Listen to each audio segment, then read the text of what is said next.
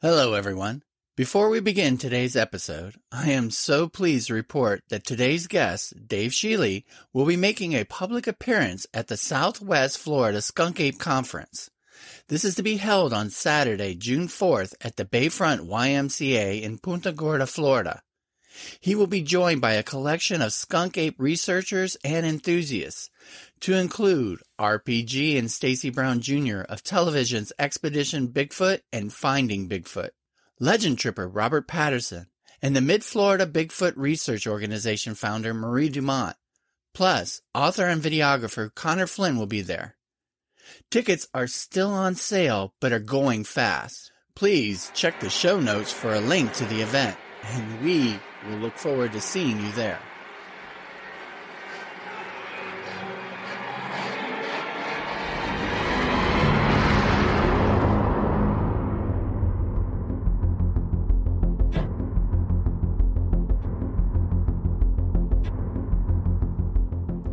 Hello, and welcome to our podcast, Within the Mist, a hidden place where we walk into the dark and clouded unknown.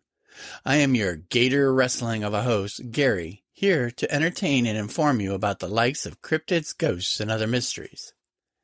Today's guest has over 50 years of experience researching and understanding the Florida skunk ape. This is a huge hominid creature seen within the woods and swamps of Florida. He had his first encounter with the creature when he was only 10 years old and has spent his colorful lifetime since then taking photos, videos, and plaster footprints to support the existence of the creature. He's also the founder of the Skunk Ape Research Center in Central Florida, where visitors can see his collection and learn about the skunk ape and Florida's Everglades. Please join us as we take a walk within the mist with Dave Shealy. Good afternoon, Dave. Hello, good morning. Yeah, uh, I know it's very hot where you are, as it is here, so I appreciate you taking the time to uh, interview with us for a few minutes.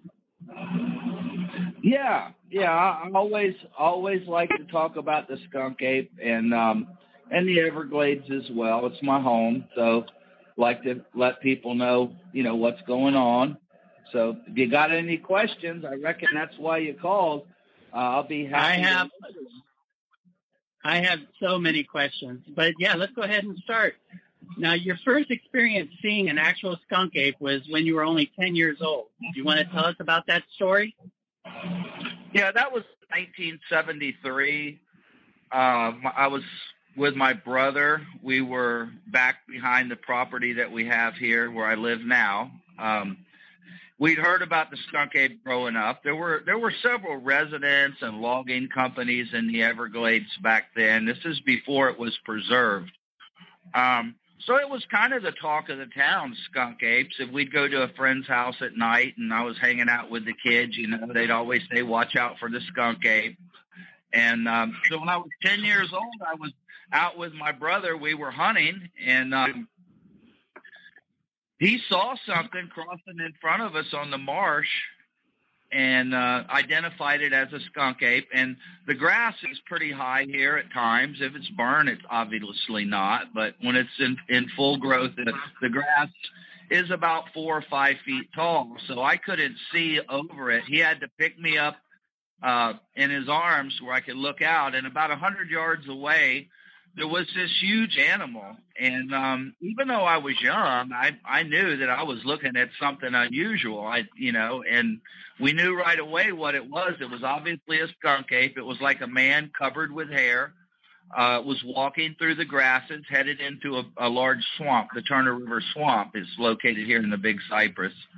And that was my first sighting and i can tell you that it's it's stuck with me until today. I've spent my whole life in in the Everglades looking for tracks. I I got lucky and took a video in 2000. Uh, I got some quick photographs in '97, and but my best sighting here in the Everglades was um, about. I'm you know I could be wrong on the date. I'm not real good at dates, but it was around 2007, 2009. Um, I was uh, investigating a food source in a very remote area, uh, basi- uh, mainly the saw palmetto berry. It was about a hundred acre, two hundred acre uh, plot of saw palmetto growing naturally, and the berries were ripe.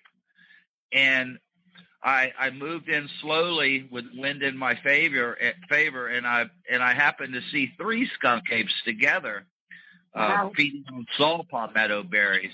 So I've had four sightings, and um, I've collected over 200 cast tracks, which lead me to believe, based on their size, that that there's maybe the size of the tracks that there's as many as seven to ten skunk apes that live here in the Everglades. That is amazing. Now, you've been researching the existence of the skunk ape ever since that first sighting. Is that correct? That is correct. All the way up um, until about nine months ago, I I kind of retired from from doing it full time, and but I, I still do podcast and talk to people. Now that doesn't mean I don't go out, but and this is where people I think they don't really understand what I do. I've basically spent my whole life in the wilderness of the Everglades alone, and and we have over a million alligators here in the Everglades area. This is a three million acre area, uh, and it's the largest wild protected area east of the Mississippi River in the United States. This is a huge area, and so that being said, I am. I've tripped over alligators. I mean, literally been walking through the water and tripped over an eight or nine foot gator, and it could easily have taken my leg. Um, I've sat down next to diamondback rattlesnakes. Not, you know, not that I'm stupid. I mean, but um, you know, they they've got a lot of camouflage, and if you're not careful, you can sit right on top of one.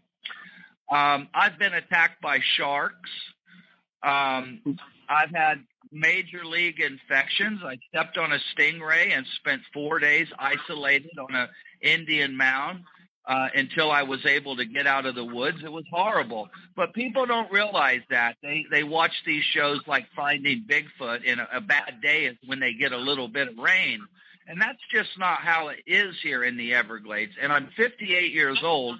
And my days are numbered, and I'd really like to spend as many of the, my remaining days as I can with my grandkids and my son because I certainly have been neglected as a grandfather and a father in that regard. People don't realize that. They think that that that you know skunk ape research is a joke, and it's not a joke. Um, people post funny things and say negative things, and I, I take my research seriously, and it really hurts my feelings that in some incidences I'm so disrespected. Oh, definitely. I can understand the feelings with that. Now, you have been described as a Gladesman, uh, which basically means that you have been born and raised in the Everglades. So this is also the primary territory for the Florida skunk ape. Is that correct? Yeah, yeah. Well, you know, I, I like to think it is because this is my home, and you know, everybody wants to think that they live somewhere special.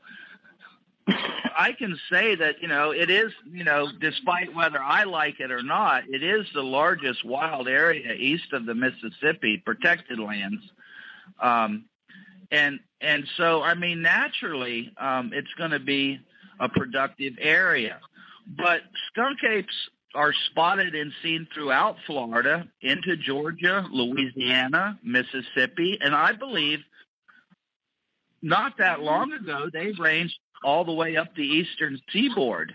You know, the they have that thing what's called the Jersey Devil. And the Jersey Devil has taken on all kinds of shapes and forms in my lifetime. But the original Jersey Devil story that started it all was of a set of tracks that went through a town after a snow. And they were odd in that I think, you know, they said that it had three toes, but stories changed. I believe it was four toed. And um I believe the Jersey Devil and the skunk ape uh, are the same, and and um, and traditionally over hundreds of years, four-toed tracks were common finds along the eastern seaboard. Yeah, I'm glad you brought that up because I, you have a huge collection of tracks, and the most common uh, feature on yours is that most of them are four toes. Is, does that make it different than the uh, Northwest Bigfoot five toe creature? I don't know um, that anything really about the Bigfoot. I'm fascinated by the Patterson Gimlin film. I would like to go there and, and see that area.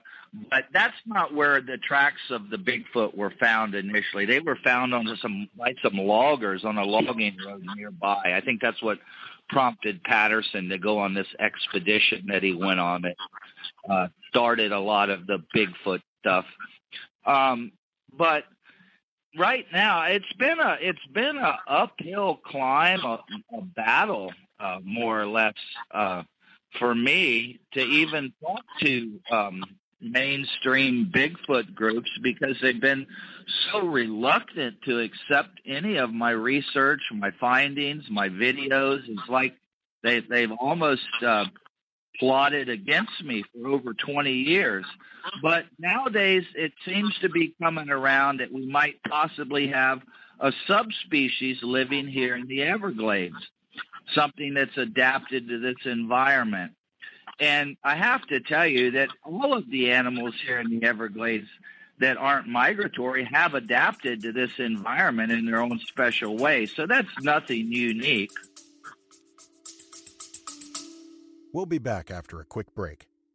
Greetings from Film the World Podcast. I'm your host, Trick O'More. I would like to extend an invitation for y'all to come check out our podcast. We take a look at book reviews, one a week, movies, music, pop culture, and UAP. Our hottest download is Dreamland from George Knapp's Bob Lazar saga. Thanks for checking out Film the World Podcast.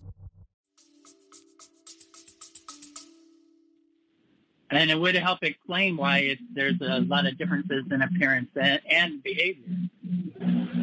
Of course, this is. I was talking to my guides this morning. We do um, pole boat excursions into the Everglades. We're licensed through the national park. We don't do skunk ape hunts because the park, you know, the park is all about history. And if somebody brings up skunk ape, the guides are very well versed on how to deal with that. Um, but I was talking to the guides this morning, um, and I told them, I said, you know, the Everglades is uninhabitable. I said there were Indians that lived throughout the Everglades hundreds of years ago, but it was more open. They burned regularly. It was a, and it was uh, more wildlife, and it was and it was a little easier. But this is a harsh environment, and even Indians initially settled up around the Tampa St. Pete area. Those were where it was more human, uh, more fit for human habitation. But I can tell you, the Everglades is not fit for humans, um, especially modern humans that are used to having AC and stuff like that. The Everglades is very inhospitable. We have lots of insects here that will drive you crazy. I couldn't live that. now you say you you still go out. What is your approach when you are researching the skunk ape? Well, just here the last couple days, I I've been getting sightings for about 24 months of a juvenile skunk ape on a road nearby, and um, a gentleman sent in some pictures that I that were pretty compelling to me because I found a lot of tracks and they pretty much fit the profile. And so I've been down on the loop road and um, just kind of wandering around and looking. Um, there's mass movements of humans. It's become a, a, tourist attraction in itself, and there there are some public walking areas where the public can walk back into the preserve. But what people don't know or would rather not know is that this is an open area. This preserve is the first preserve in the United States of America that was ever put together. It's over a million acres, and um, so um, and and I have a campground here, and I and you know I don't want to I don't want to sound braggadocious or anything, but I've had to live through them figuring out what kind of laws to make here, and it had to be fair to me because I run a huge RV facility, so I've been instrumental in the impl- implementation of their visitors plan as far as campgrounds and trails and stuff go, but also behind the scenes, I have made sure that people that if a dad or a mom wants to bring their kid out here to the Everglades and park their car and take their tent and walk in wherever they want to go and camp, that it's legal. So, you know, so the mass movements are on these trails near where I was just at, and uh, but you're free to move about the preserve on foot and camp. You, uh, it's it's no permits required. There's nothing closed to foot traffic. So, with that in mind, I went to the area. We also have indigenous people that live here and that still use the Everglades for food source and to collect medicine. So the particular area where the photographs was near was an area where Indians have collected medicine recently, and there's also tourists within a mile or two of there.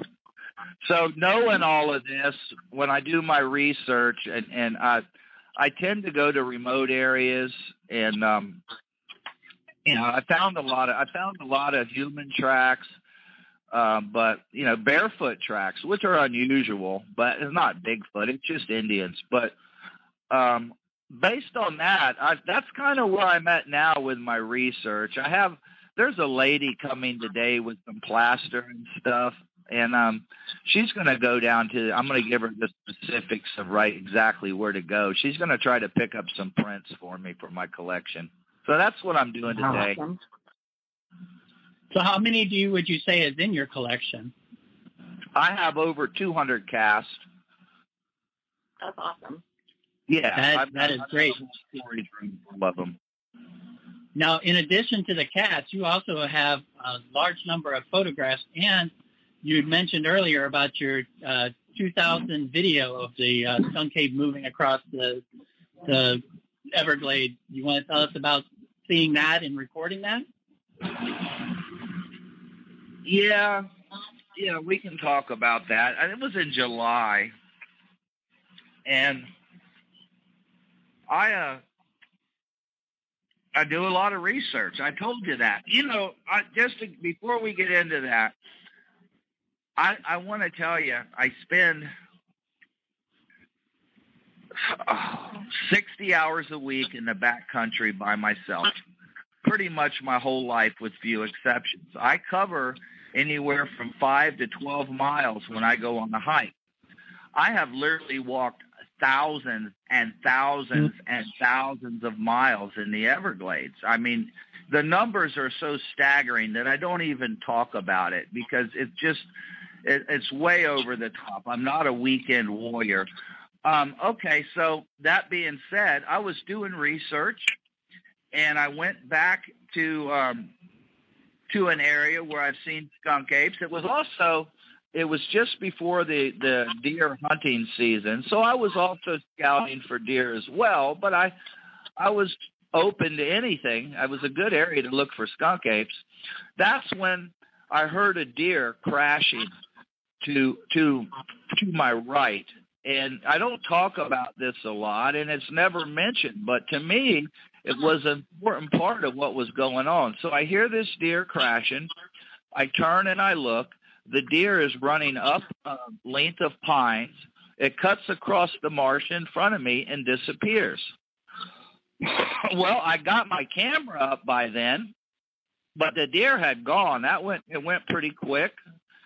And um, that's when I heard more noise coming from the same direction. So I was ready and uh, I saw it come out of the palmettos. It, it got into this uh, what we call uh, pine head, and it started walking down the pine head the same direction as where the deer had went. And so I kept the camera going, and then when it goes down a little bit, and then it turns, and it crosses the marsh where the deer had crossed.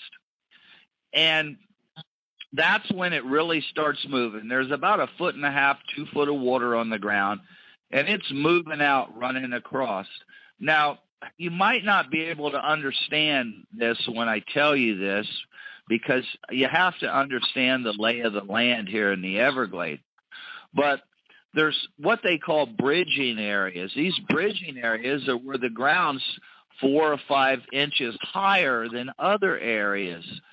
So I was watching this, and they both crossed on one of these bridging areas. I mean, they a frequently used animal path, and uh, but there was a lot of water on it, nevertheless. So if you watch the video and and you watch it, you see as it breaks free from the pine head and begins to cross the marsh. At a certain part of it, water is shooting more than like 10 feet in the air. It's like a spray of water and it starts really spinning out and and I don't know hauling you know ass I guess is the only way to explain it. And um, so but you know nobody nobody's been here to debunk it. Uh, I haven't you know the the video's been out there since two 2000 it's had yeah. millions of views worldwide Absolutely. Now, I'd not heard about the uh, deer beforehand. Was the was the skunk ape following the deer, or was it just a coincidence that they were on the same trail? Well, you know, this is this is what this is the part of the video that puzzles me because here's the thing. Have you ever heard of endurance hunting? Endurance hunting. Do you know what that means? No, I'm afraid I'm not. Okay, it's real. I can assure you it's a hundred percent real. And I've done it myself and and uh, it's um, it's totally doable. That is the human body is made up differently than the body of a hoofed animal. A hoofed animal can run very fast and very quick, but not for not for long distance. Where a human can run steady for a much greater distance. And so basically, what you do is you trail something and you trail it and you trail it until its body begins to break down. And when it breaks down, it will be laying on the ground in front of you. And I've done this myself to wild hogs and deer. People don't believe that. People are going to say, Dave, that's over the top. But no, it's true. And if you look up endurance hunting, there's some great videos of Africans who do it all the time. Okay. So, so I believe uh, I believe that could have been what was going on when I took the video. So I have in my mind now come to believe that that it possibly was in the process of an endurance hunt. Okay. Waiting for the deer to fall over. It's a natural wild behavior that, you know, humans, um, animals know. You know it naturally. I can overcome this simply by walking towards it. It's just how long do you want to walk towards it? But you can overcome it. That's a fact. Okay, so then the skunk ape has some pretty good tracking skills then as well. Well, it, you know, an animal, it's an animal. When you're tracking in those conditions, um, you're looking for parted grass. If it's sunny and the sun's shining, the water's all over the grass. I mean, it's just a major pathway. Um, just visually, um, you know, it, it's not it's it's not that hard to track. You know, now do they have a scent gland? Can they not a scent gland? They obviously do have a scent gland. They stink but or do they have a, a, an increased sense of smell? I'm not saying that they do at this point. But okay, so then uh, you've done video. Uh, you've also taken a large number of photos. I was reading one article about your you spent like hours upon hours in a tower, and that was where you got some of your best photos. Are you remember that incident? No, I'll never forget that incident. I mean, it was like it was like seeing a ghost. Um, can you share I, that one with not, us? Not only that, but it took eight months to get the photographs. I was in the woods for eight months, and so no, yeah, I I do remember it, and um, that was that was quite the episode there. I um been sitting in my tree stand. Now, granted, I came down and ate and rested. But I was full time. If I was awake, I was I was in that stand for eight months. But I was sitting there and I was getting tired. It was the same area where I had photographed the skunk ape. Uh, no, no, I didn't photograph when I had saw the skunk ape as a young boy. So it was that same area.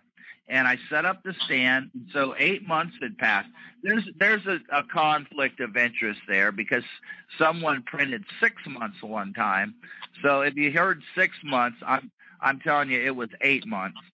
But I hear something splashing in the water, and by then I had seen everything: deer, hogs, Florida panthers, coons, possums, otters, whatever. Everything had come by me multiple times.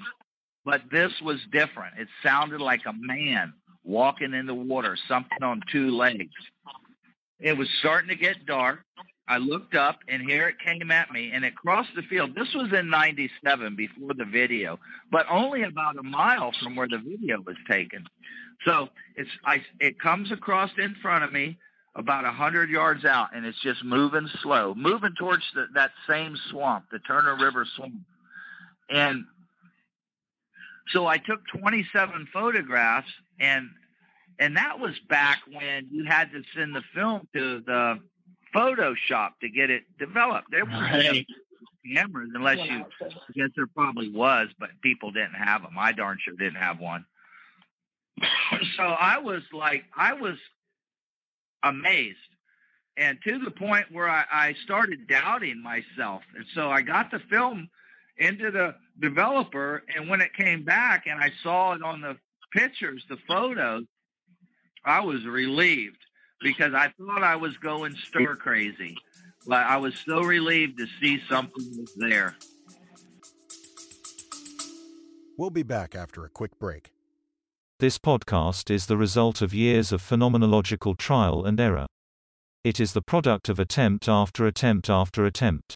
It is also the product of years of introspective analysis, brought on by the occurrence of the strange and seemingly impossible. It began as an inquiry into the nature of reality. It is not a work of fiction.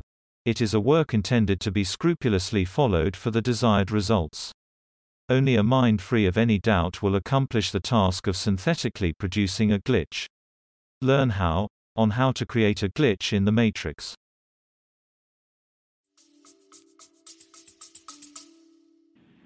Uh, why would you think you were going stir crazy? Because of how long you wanted it? It, I had wanted it so bad, and and as it crossed in front of me, it was almost, it was just ghostly. That's why it just it struck me as being ghostly. But I did find tracks later. I went into the area where it went, and I was able to cast a nice track, and that track is the one I have on display in my headquarters. I'm glad you do. Now, in, in fact, speaking of it, you've created the Skunk Ape Research Headquarters. Can you tell us about the facility? the Skunk Ape Research Headquarters. Well, I have a campground here. You have to make a living. I've got a son. Now I've got two grandkids, um, a brother, and, you know, I've got property taxes that I have to pay and stuff like that.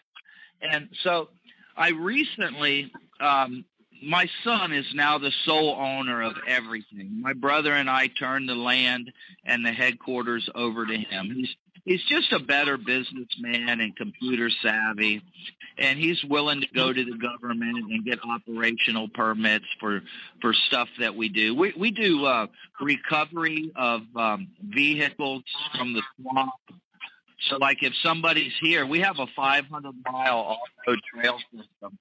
And if people come out and break down or get stuck we have a recovery service that's licensed by the national park and we stay busy with that. We do canoe and kayak rentals where people are coming here to enjoy the Everglades and nature, can rent canoes and kayaks. We have Indian huts on the marsh that have beautiful view of the Everglades Savannah that we rent out. It's called glamping. We also have cabins that are air conditioned. They don't have restrooms, but we have a nice washhouse facility that's very well maintained. Um, and then our signature tour is our Glade Skiff or Pole Boat Tour, um, which is on the river nearby. We do night trips and, and, and two and three hour trips. And that, that's highly recommended by the National Park Service. And so we do a lot. Um, and you had mentioned earlier that I'm a Gladesman, and we are truly a Gladesman family, and that is a culture that is recognized by the Army Corps of Engineers. Um, I spent the better part of my life fighting for my right to live here because it was thought that people in the Everglades was a bad thing. But I'm here to tell the general public that it's a good thing I was here because uh, the government was making a mess out of this place. And uh, and I spent a good part of my life in meetings and just fighting, struggling for my life, quite honestly. Um, my closest friends here are the Miccosukee and Seminole Indians that I grew up with, and they're the indigenous people of the Everglades, and they're, they they've helped me in many ways um, in in the past years. So if you come into my research center, what you're going to walk in the door, and I've got lots of Bigfoot statues out by the highway just to let people know because I don't have a lot of signage. Um, You'll walk in, and to your left, there'll be a counter, and there'll be a girl behind it. She'll probably be on her cell phone. I'm just kidding. Um, yeah. Well, we get we get these young people just out of school that, uh, and she's also a, a Glades person as well. Um, and uh, so you know they're they're this is their first job, and um, and they like it here, so we're, we're happy to have them. Um, but so you're going to see a bunch of gifts around and stuff like that, and T-shirts, which are a big seller. Um, but what I like the most about my headquarters is in the back room. There's a six dollar admission. When I'm up there, I let everybody in for free because I just that way. But when I'm not there, it's six dollars. And um, you go back into the room. I've got I captured the um, I captured what I believe is now the largest snake in the world in captivity. Now, it wasn't, when I captured it, it was only 16 foot long. And the last time I had Ripley's and Guinness book here, it only measured 24 feet. And the world record was 25 feet. But it's been two years, so I need to get it measured again. But in, I, if I don't have the biggest snake in the world, I got I got its twin here. And so that is something of interest. And then I have the exotic pythons that are a problem here in the Everglades. And my son and I have captured, and and we're licensed to have these. You know, it's it's it's a real controversial subject, especially with the big constrictors because they're so deadly. And um, most most big constrictor owners are killed by their snakes if they have them at home, and there's been children killed. So um, it's highly regulated, and we are we are overseen by the Florida Fish and Wildlife Federation. That our our pens and our hurricane plans are all intact. All of our snakes are chipped. I also have giant alligators. I've got two big males, and they're in separate cages with their own female.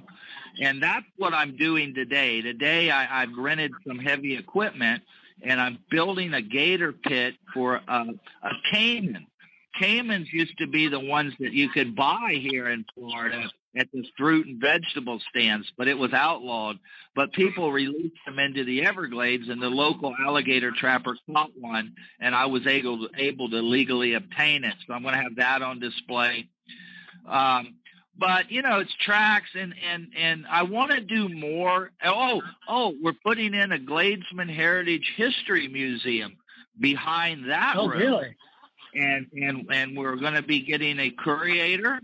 So when people come in, they're, they're going to see um, airboats and swamp buggies and moonshine stills that that are that were from here in the Everglades. And we could talk about moonshine all day. The only reason you don't really put moonshine in the Everglades is together is because we never got caught. But let me tell you what, there was a lot of moonshine produced in the Everglades, train loads. Uh, you know, in fact, I got a big moonshine history in my family. Um, and and then also on a, on a on a sadder note, but a learning note, my research was really taking up a lot of time, and several times due to conflicts with the government, I was I was hard up for money. Well, I grew up during the the marijuana smuggling days, so you know, all of my friends, and I, I hate to say it, but all my friends were drug smugglers, smuggling marijuana from South America. And I was offered, you know, huge sums of money to participate, and and I did every now and then just to pay the bills while I figured out what I was going to do. and um, I ended up I ended up on a getting picked up um, by the Federal Drug Task Force on a three count uh, marijuana smuggling indictment. I pled guilty to possession of 30,000 pounds of marijuana. I was facing 65 years in jail. Um, but the judge was very lenient. I did my three years in on in the Air Force, and uh, I'm a lot better person because of it. And uh, it wasn't a bad experience at all. Uh, in fact, I needed to get out of the swamp. I grew up kind of feral. I was a feral child, and uh, you know that's that's a whole other story in itself. But uh, so it was good to to get around people and and realize you know there was more to life than than just the Everglades. So then your headquarters is a great opportunity to learn about the Everglades and the people that grew up and lived there. Well, yeah, it is. It is, um, and and people enjoy it. They come and like it, but you know, I want to see a lot more done. And uh, we have the money. Money's not an issue. Uh, my son, like I said, is very good with money. so um, we're going to be doing all of this, but um, you know, the reason he's good with money is because he thinks things through. And so we're not, you know, we're not getting in a hurry and doing something that won't stand the test of time. But that being said, we hoping to have the museum open by the end of by within the next 12 months, I should say. Great. That's a fantastic news. Uh-huh. Yeah. Yeah, it's good news. The bills are paid for once in my life. I don't have to pay the electric bill or the phone bill or you know gas or the air conditioning. a car. Thank God. Now, you've also been vocal in your beliefs uh, that the government needs to take actions to protect the skunk ape, much like an endangered animal. How much support is there from the government for skunk apes or their conservation?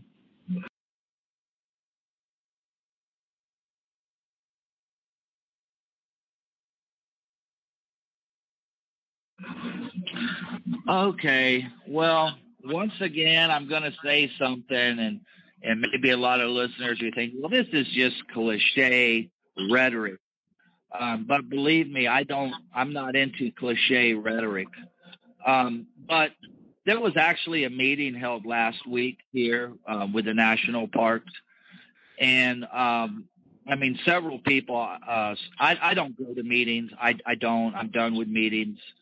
Um, but several people who attended um, did mention that the uh, government officials were were that the skunk ape dominated the entire meeting. It kept coming up and coming up, and they were thinking about embracing it as part of uh, the the the Everglades uh, Big Cypress Park.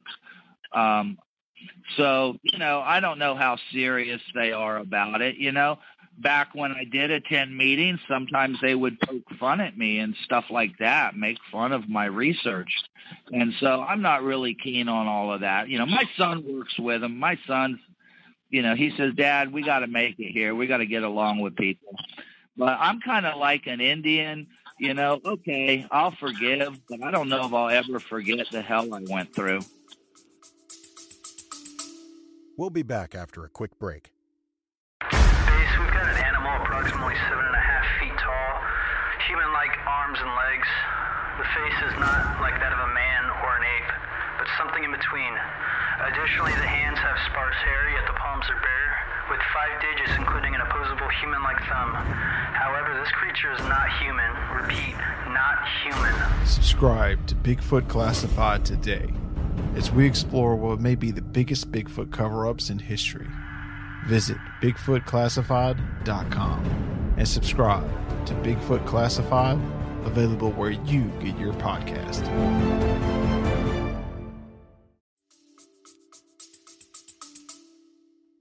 Understood. Are you concerned with human encroachment on the Florida wetlands and its effect on skunk apes? Not me in particularly, you know. That was the big push. I don't know how old you are, but you know, when we were young and all, I was indoctrinated in school by the National Park Service. And, you know, I don't know if you're from that same same era, but you can only imagine how they hammered environmentalism home and the need to preserve the Everglades when I was young. Um, and that was all about they didn't they they didn't think people should live in the Everglades, that people were bad and that my family was bad for living here and that we should leave and that I should get an education and get smart and get out of the Everglades. Well, during that process, they pretty much won that battle. Um, over 500 residents left the Everglades, uh, the preserve. Um, and so all all the people I knew as a kid are gone. The town basically died.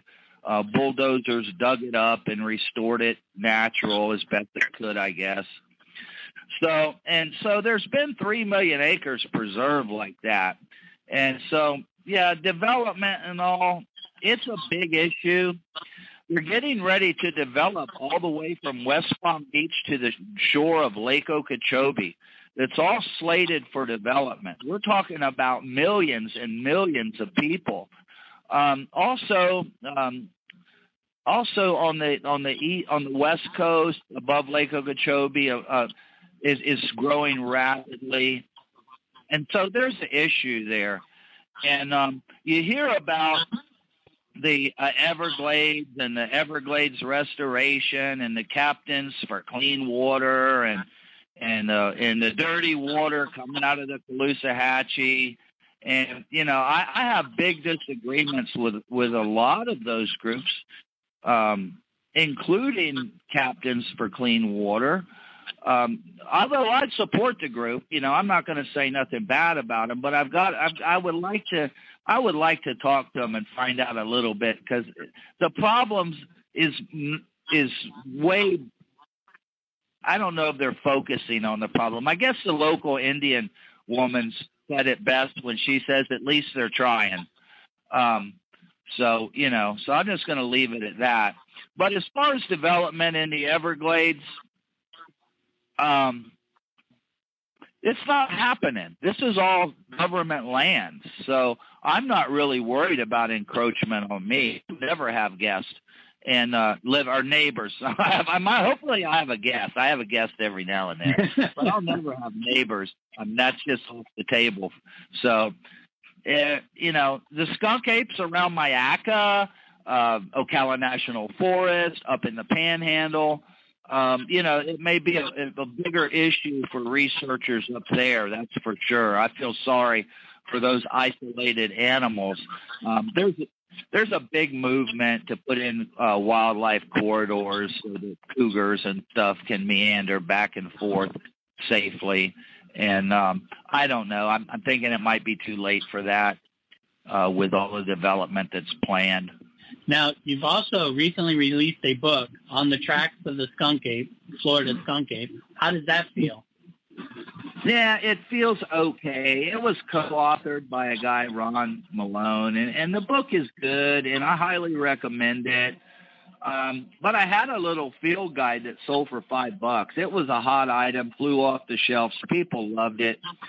And I think what I want to do here in the next couple months is I'm gonna I'm gonna rewrite that field guide and I'm gonna add some really good photos and, and make it. It was more just a paper stapled thing, but so I'm thinking about doing another one. But anybody, if you want to know about the skunk apes, on the track of the skunk apes, an excellent book.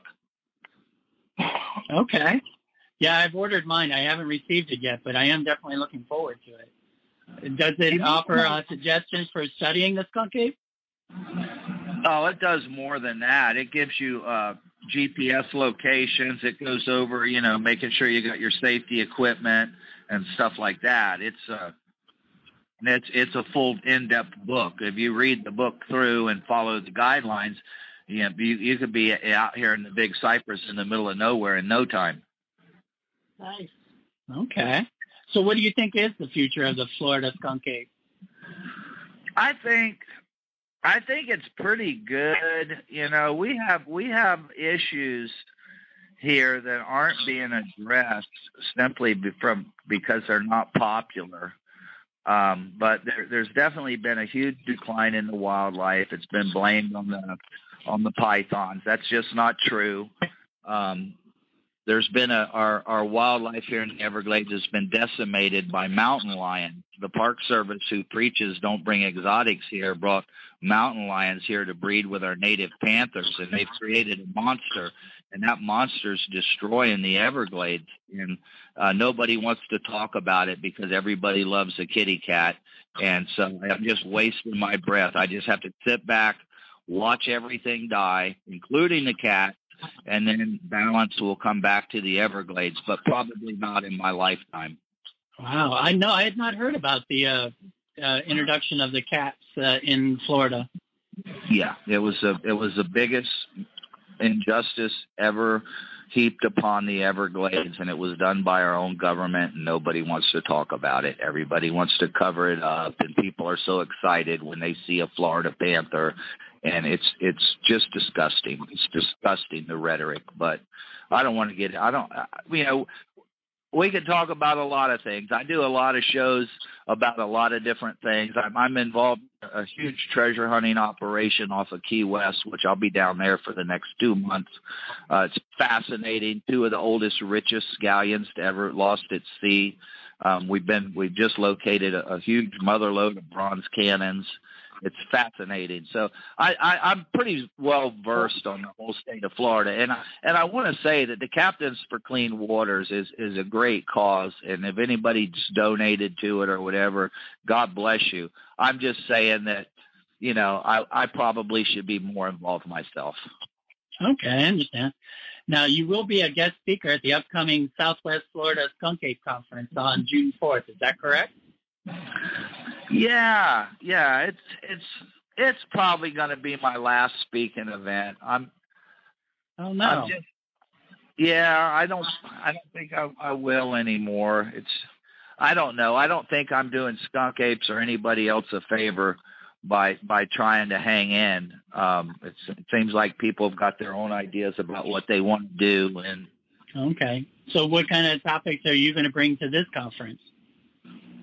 Uh, pretty much what you know along the lines of what we talked about. I haven't really uh, set up my agenda for speaking yet, but I really feel like there's a, you know a few topics I'd like to touch on um, that maybe people aren't aware of. However, I know I'm going to meet resistance if I talk about panthers because no everybody wants to think they're endangered.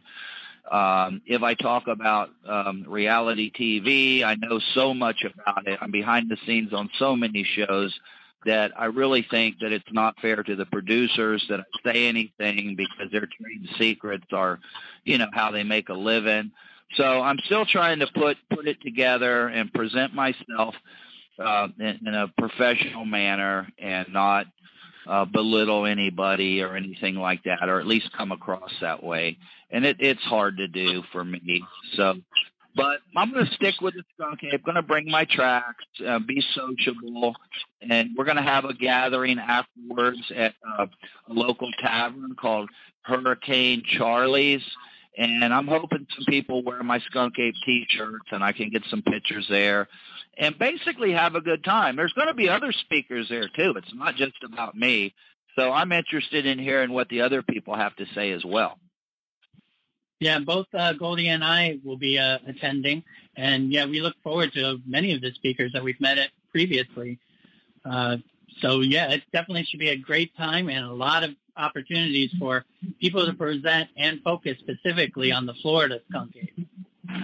Yeah, there's a there's this group. I met some of the members here uh, a while back. It's called the Mid Florida Bigfoot Research Group. Is that right? Yes, that's with uh, Marie and uh, her group of volunteers. They're, they are amazing and great people yeah, to work with. Yeah, I'm really impressed. There was one guy that lived in Tampa. He was a cab driver. His name was Tim Fasana. And he was in the woods all the time. This is years ago, and he and that was uh he would do YouTube. I would see him. I had an internet connection back then, and uh and he had a heart attack and died. And he was a big guy. He just, I don't know what happened.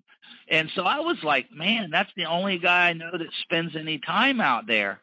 And, and he was kind of rejected by the Bigfoot people too.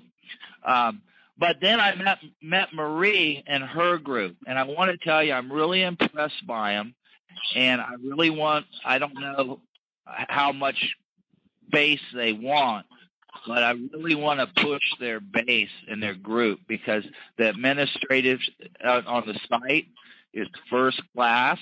Uh, they don't let people argue and stuff. They shut them right down, which people shouldn't argue. And um, and they also put in the time. So I really want to, you know, do a big push for that group. I think they're I think they're the answer to organized skunk ape hunting in Florida. Quite honestly. Yeah, they even participated in a previous episode we had, and were telling us about many of the encounters they've had in the Green Swamp area. Yeah, yeah, they got a guy named Tim. He's awesome. And a lot Yeah. of their methods are, are, to me, are just, you know, something different and new. And I'm not familiar with all that, but I'm open minded and willing to learn, especially the areas they go into, because I'm very small, really. I'm, I mean, I, I don't get away to go visit other places very often. I'm just here in the Everglades. Well, that's a pretty large handful in of itself. It is. It and is. you do appreciate the work you do. Well, God bless you. Thank you. I appreciate the work you're doing right now. You and you and your lovely assistant. Oh, thank you. Can't wait to meet you. Yeah. Well, um, we're almost out of time, but I wanted to make sure that we covered anything that you wanted to talk about. So, is there anything that I missed? Um, but I got these T-shirts. They're my black standard T-shirts with a logo on the front. It's like a pocket logo, and then the logo on the back. So I'm hoping that at the Skunk Ape conference, not so much there, but when we go over to Hurricane Charlie's, people got that shirt to wear, so I can get some really nice group pictures to put on the wall in my shop. So if anybody's thinking about coming, and, and they're not, Yeah. they're not in.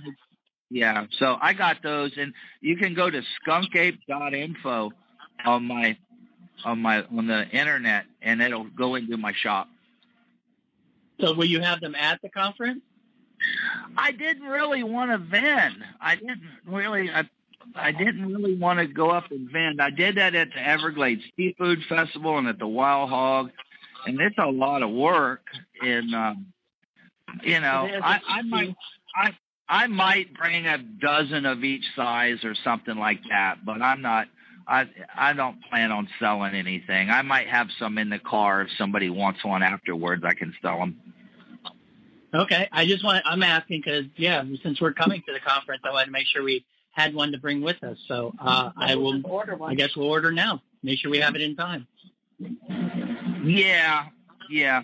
I'll, I'll I'll I'll just go ahead and say right now I'm gonna I'm gonna I'm gonna bring a few, but I'm not really there to sell anything. If somebody wants a shirt, they can say, "Hey, I want one of those shirts," and that's twenty bucks, and I might have their size. But you know, I'd, I'd rather not do it that way. Right. Totally understand. I mean, this conference is more for information than anything else. So, Well, we'll make Yeah. sure they know to go to the website and order before the conference.